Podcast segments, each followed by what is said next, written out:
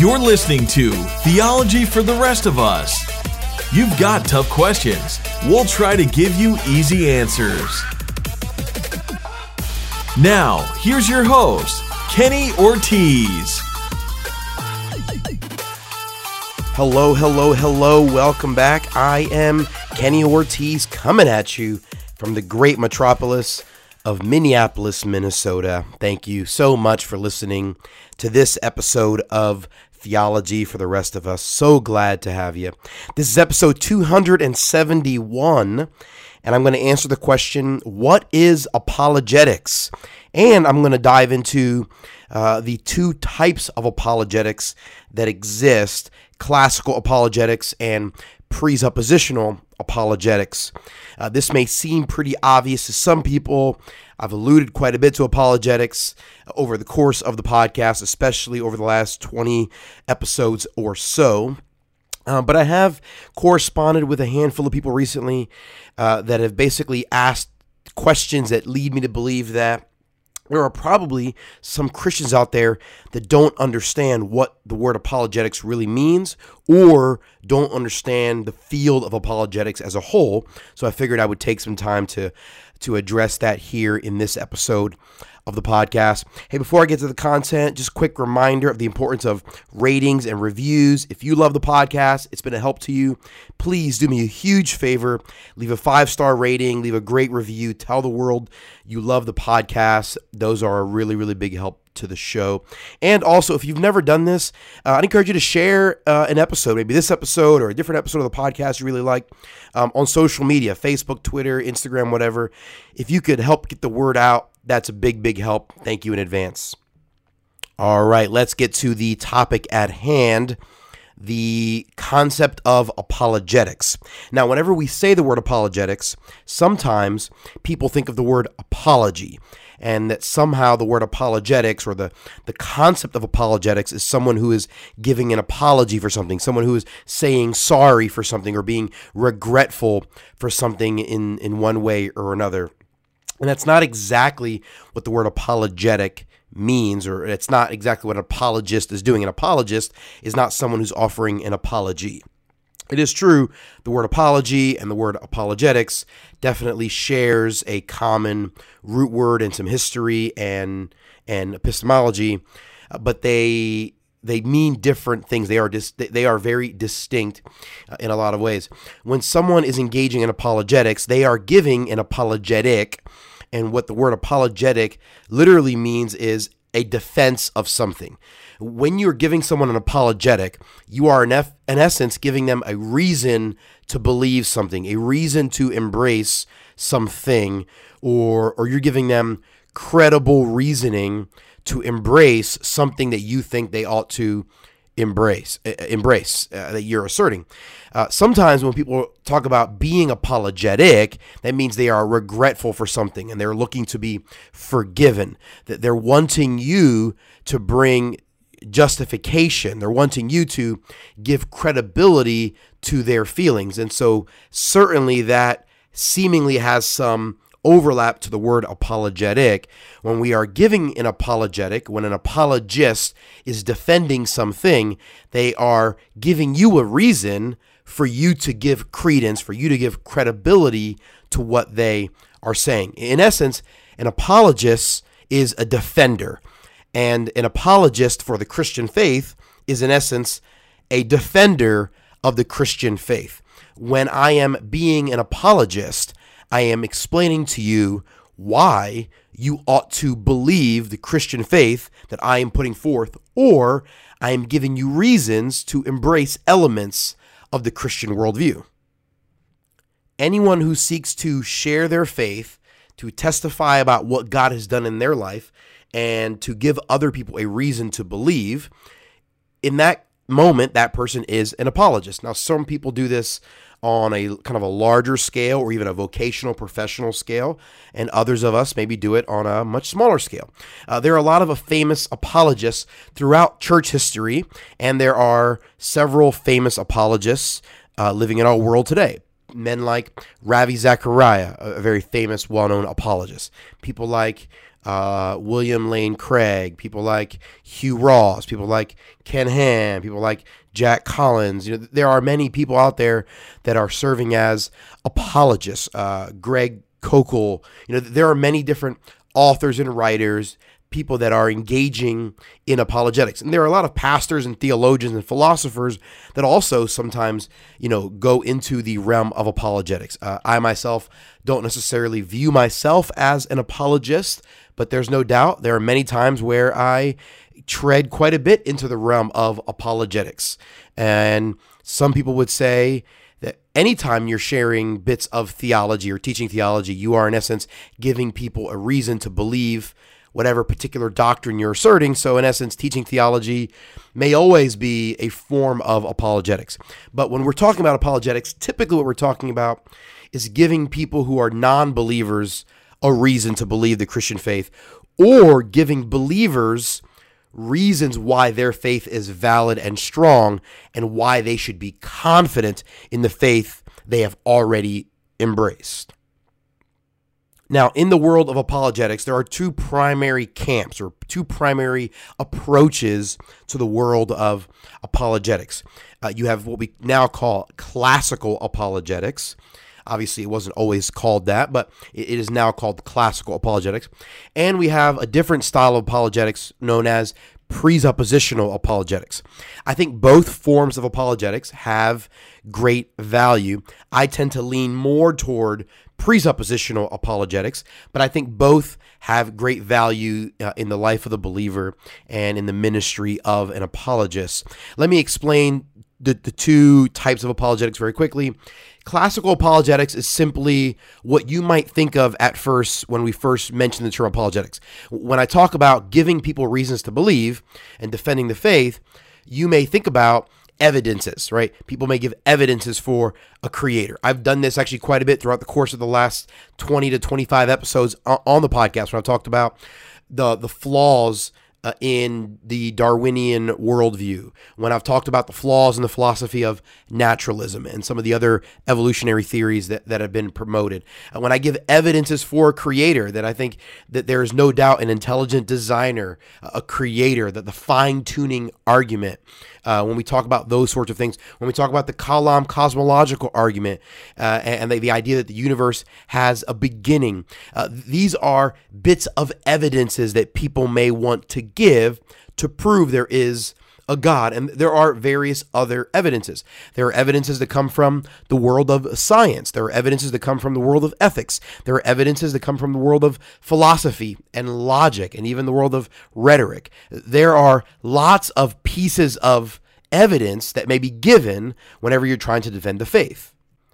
In fact, you may sometimes hear people say things like, well, whenever you're talking to an atheist or you're talking to someone who's not a Christian, you can't use the Bible or theology or doctrine because they don't believe the Bible, they don't believe those things. You need to give them evidences outside of the Bible before people are willing to listen.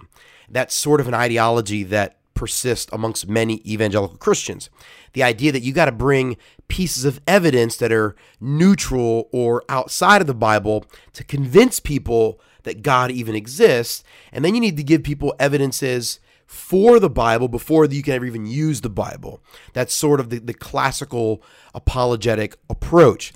And, and that in this approach, you're going to try to give people evidences for the existence of a God. You're going to try to give people um, historical evidences for the resurrection. You're trying to give people uh, historical evidences and, and textual criticism evidences for why the we believe the Bible is reliable and trustworthy and ought to be viewed as authoritative, right? You're going to be using pieces of evidences that are extra biblical or outside of scripture directly to quote unquote prove the Bible and prove the existence of God and then you're going to actually go to the Bible once they've embraced the Bible or at least see it as credible to some extent.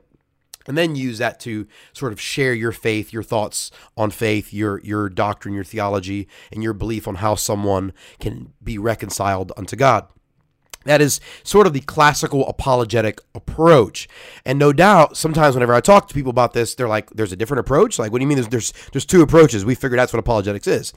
There's actually a different approach to apologetics called presuppositional apologetics. And as I mentioned, I give presuppositional apologetics a lot of uh, credence because presuppositional apologetics is the idea that in your apologetic conversation, rather than giving evidences, you focus on poking holes in the presuppositions or in the the the worldview that people come to the table. Uh, the reality is the Christian worldview, the biblical worldview, is the only worldview that is coherent and consistent. Every other worldview has major flaws. Every other worldview falls apart. Every other worldview eventually has massive illogical elements to it that, that make it inco- inconsistent and incoherent and irrational. That no, no person who is who is wise and rational and wanting to be consistent and sensible should embrace any worldview other than the biblical Christian worldview because it's the only worldview that is complete top to bottom. Now, there may be someone listening to this that think that's an absolutely absurd statement for me to make, but it is what I believe to be true. And I believe that when you're having conversations with people, instead of giving them evidence, you actually can begin to ex- expose in them and help them see how their worldview has some significant flaws to it and typically has some presupposition that they're bringing to the table that is either completely irrational or is actually dependent on the Christian worldview. If you don't know what a presupposition is, basically this is a, a, an assumption that someone has already made about certain things that they come to the conversation with. And I think this is important to note and to, th- to think about because whenever you're giving evidence, when you're doing classical apologetics and you're giving evidence, sometimes we're assuming that people are going to be neutral. If you give evidence for the historical resurrection, or you know historical evidences for the resurrection of Jesus, you're assuming that people are going to actually listen to it and rationally uh, examine it. But the reality is, people are coming to the table with tremendous presuppositions, meaning they have these preconceived notions. They already have certain beliefs already built into their brain. They already have certain assumptions and thoughts and biases and subjectivities. So when they come to the table and they're evaluating the evidence you're putting you're bringing forth, they're not being unbiased. They're not being objective. Every human is completely subjective.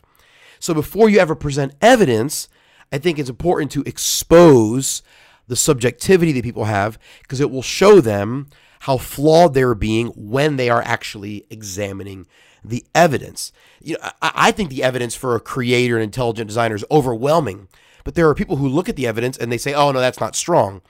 But it's because they have some presupposition. They have some preconceived notion about God or about religious ideology or about religious people. They have preconceived notions about the world. They have assumptions about the world that basically exclude their ability to completely be rational and completely be objective whenever observing and examining and assessing any evidence you may bring forth. So, presuppositional apologetics focuses on basically having conversations with people, listening to what they say, and basically gently and kindly but boldly pointing out the folly, the foolishness, the, the the presuppositions that are incoherent in their own worldview. Let me give you a quick example. If, if someone comes to you and says something like, I don't believe in a God because there's so much evil in the world, and you know, I can't believe that there's a God who would allow evil in the world. I would say to this person, well, I disagree with your assertion, obviously. We have different conclusions. However, before I answer the question as to why there's evil in the world, let me ask you this. By what measure is anything evil? Uh, if you're an atheist you don't believe in a God, the reality is, by, by your worldview, nothing is evil, right? I, am just a chemical accident, right? Me, Kenny Ortiz, I'm nothing more than than a, than the the result of random accidental things that took place you know in in the world i am nothing more than a cosmic accident or a genetic evolutionary accident what makes something i do evil or not evil it's just an accident right? Like like when I spill almond milk on the counter on my uh, in my kitchen, like I did this morning when I was pouring my my cereal, right? When I have almond milk spilled, that was an accident, and then I wipe it up. I eradicate the accident. Are you telling me I'm evil for doing that? Well, right? No, because it's one accident just cleaning up another accident. When you said, Kenny, that's silly. Well, you're a human being. Humans have more value. Well, says who? I mean, in your worldview, humans are nothing more than an accident, no more than than uh, you know rearranged pond scum. You're, you're nothing more than than uh, you know no, no more valuable valuable than a grasshopper, right? You're no more valuable than the blades of grass. You're no more valuable than the bacteria that's in a river, right? The, the, no no one is of any more value than anything else. In fact, in your worldview, Mr. Atheist, nothing is of any value because everything's an accident. Now, I understand, I do believe that humans have value, right? If someone says to you, well, humans have value, I agree. Humans do have value. However, I have a certain, I have a particular reason for why I believe that. I believe humans have value because the Bible says that God made humans in his own image, that God indwelled his own characteristics in human beings, which makes us special and precious and unique. And we have tremendous value. I agree.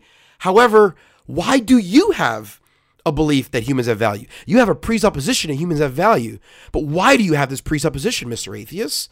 Why do you believe that humans are valuable? Because your worldview tells me that humans are nothing more than an accident, no more value than a dead leaf that falls out of a tree. Why would it be wrong for humans to kill other humans? Why would it be wrong to murder? Why would it be wrong to do anything evil? In fact, how do you define evil? By what standard? What's considered evil? What's not considered evil? You have a presupposition that evil even exists, but in your worldview, Mr. Atheist, there's no such thing as evil because everything is just an accident. Is it evil when a when a tiger kills a you know uh, its prey and out in the wild, or a lion you know in Africa kills a gazelle? Is that evil? It's just one creature that's an evolutionary accident killing another creature that is also an evolutionary accident. We're all nothing more than cosmic genetic evolutionary accidents we're here by accident. No one created us. There's no purpose. There's no intentionality. None of us have value. So it doesn't matter. Like no, nothing can be evil. It doesn't matter what we do. If one person kills another person, that's not evil. It's just one accident wiping up another accident. Now, in my worldview, Mr. Atheist, I do believe in right and wrong. I do believe in evil, but that's because I believe the Bible. And the Bible tells us that certain things are evil and certain things are wrong based on the character and nature of God. Anything that's in line with, with representing God and his character and his nature, and anything that's in, in the realms of God's ideal design for humanity is righteous and appropriate. Anything outside of those things is sinful and evil and wrong. Mr. Atheist, you see, in my worldview, that question makes sense but Mr. Atheist, in your worldview, that question is actually absolutely absurd. Can you help me understand why you believe that? And you, you've been to have conversations with people, and every time they bring up an objection about God, you can say to them, Well, I disagree with your assessment. However, before I even give you an answer, do you realize do you realize the absurdity of what you're saying? That's in essence what I want to do. I want to point out the fact that their worldview has massive logical flaws. One of the things you want to be doing when you're having these types of conversations is making it very clear that you believe in the Bible, that you believe the Bible's authoritative, and I would encourage you to bring the Bible into the conversation. So many people basically don't use the Bible. They're having a conversation w- with someone who doesn't believe the Bible and they say, "Well, I don't believe in your book." Well, that's fine. I do. And and and Mr. Atheist or Mr. You know Mr. Secular Worldview, I, I want to make it very clear to you. I believe my worldview is consistent because the Bible says this, this, this, or this, right? Every time I have an opportunity, I want to bring some truth from the scripture and bring it in. And even if he doesn't believe in the Bible, I believe the Bible has power. It is supernatural. It is living and active, as Hebrews 4 tells us. It is sharper than any two edged sword.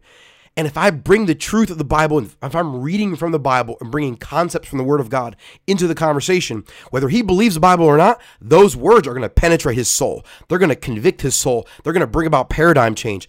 The, the, bringing forth the Word of God transforms people. Even if they don't believe in the Word of God, it is powerful in their life.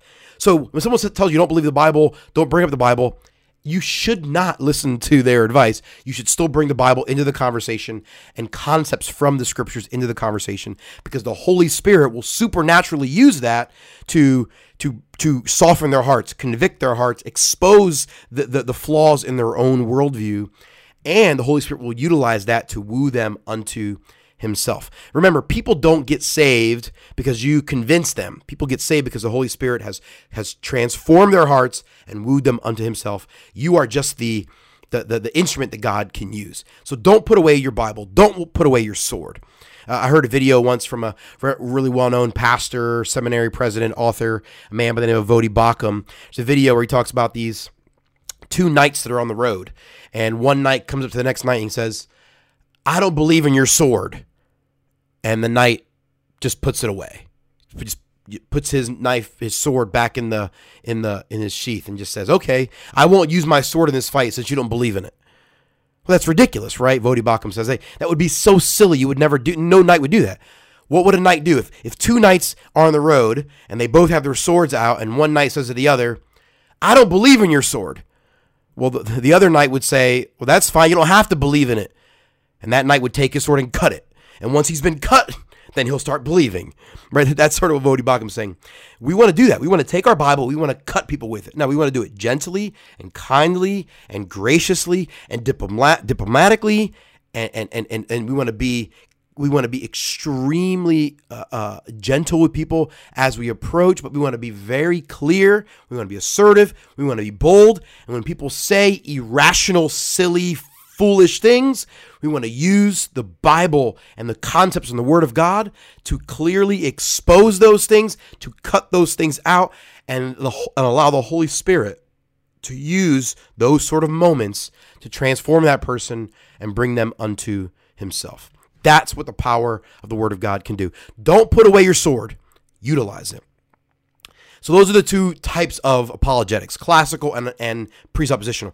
I think both can be very helpful at times. I, I'm not saying one is better than the other.